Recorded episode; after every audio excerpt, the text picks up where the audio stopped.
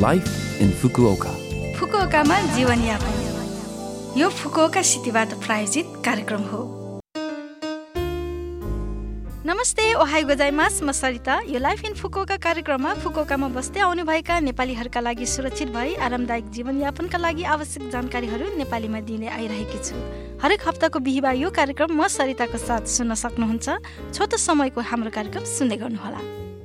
फुकुओकामा जीवनयापन।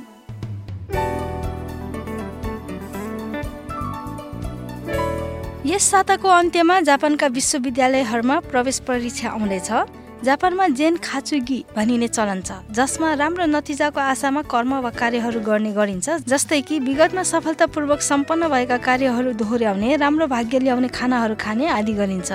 प्रतियोगिता वा परीक्षामा जाँदा तोन खाचु ओनिगिरी चिपचिपे खाना जस्ता खानाहरू खाएर जानुभयो भने राम्रो सफलता मिल्छ भन्ने भनाइ छ। त्यस्तै राम्रो भाग्य ल्याउनको लागि सरसफाइ गर्ने प्रार्थना गर्ने पनि गरिन्छ।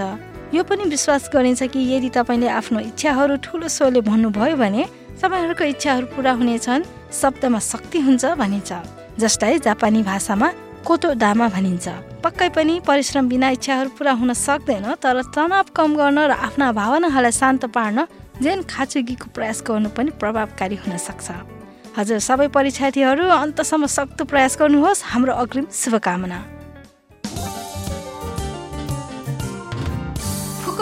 जीवनयापन। जाडोमा नोरो भाइरसको कारण वान्ता हुने पखाला हुने पेट दुख्ने र वान्ता अवला जस्तो हुने समस्या बढी हुने गर्छ। यो भाइरस शक्तिशाली हुन्छ र थोरै मात्रामा शरीरमा प्रवेश गरे पनि सङ्क्रमित हुन्छ। भाइरस हात वा खानाद्वारा शरीरमा प्रवेश भई यस्तै पखाला वाकवाकी बान्ता र ज्वरो निम्त्याउँछ। सङ्क्रमित व्यक्तिको बान्ता वा पखालाको कारण हावामा भएको भाइरस सास लिँदा सङ्क्रमित हुने वा सङ्क्रमित व्यक्तिले पकाएको खाना खाएर पनि सर्न सक्छ। साथै भाइरस भएको ओस्टर आदि जस्ता बाइभल्भ नतताइकन खाना पनि भाइरस सर्न सक्छ। धेरै मात्रामा बान्ता र पखालाबाट डिहाइड्रेसन हुन सक्छ। तुरुन्तै चिकित्सकलाई देखाउने गरौँ। यो सामान्यतया दुई तिन दिनमा निको हुन्छ तर लक्षणहरू हराए पनि एक हप्तादेखि एक महिनासम्म भाइरस दिशामा निस्कने र यो अन्य व्यक्तिहरूमा सङ्क्रमित गराउने कारण बन्ने भएकोले यसप्रति सजग रहौँ। सङ्क्रमणलाई बढ्न नदिन निम्न रोकथामका विधिहरू अप्नाऊ खाना पकाउनु अघि खाना खानु अघि शौचालय पछि आदिमा अवश्य पनि साबुन पानीले हात धुने गरौँ।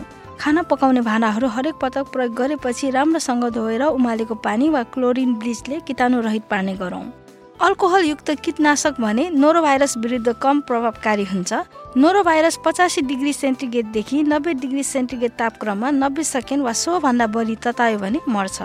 खानेकुरालाई पर्याप्त मात्रामा तताउने गरौँ। काँचो खाने तरकारी र फलफुल राम्रोसँग धोएर प्रयोग गरौँ। शरीर सन्चो नभएको बेला खाना नपकाउनु पनि उत्तिकै महत्त्वपूर्ण हुन्छ।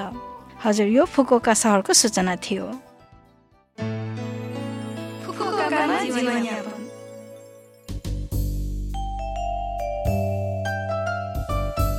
यो हप्ताको लाइफ इन फुकोका कार्यक्रम तपाईँहरूलाई कस्तो लाग्यो? लभ एफएमको होम पेजमा गएर लाइफ इन फुकोका नेपाली भनी खोजी पोडकास्टबाट पनि यो कार्यक्रम तपाईँहरूको मिल्ने समयमा सुन्न सक्नुहुन्छ। त्यस्तै ब्लगबाट पनि यो कार्यक्रमको बारेमा जानकारी पाउन सक्नुहुन्छ। मेसेज पनि पठाउन सक्नुहुन्छ। हाम्रो इमेल ठेगाना रहेको छ seven six one at the rate love FM dot co dot JP आजको लागि बिदा हुन चाहन्छु। तपाईँहरूको दिन शुभ रहोस्। नमस्ते।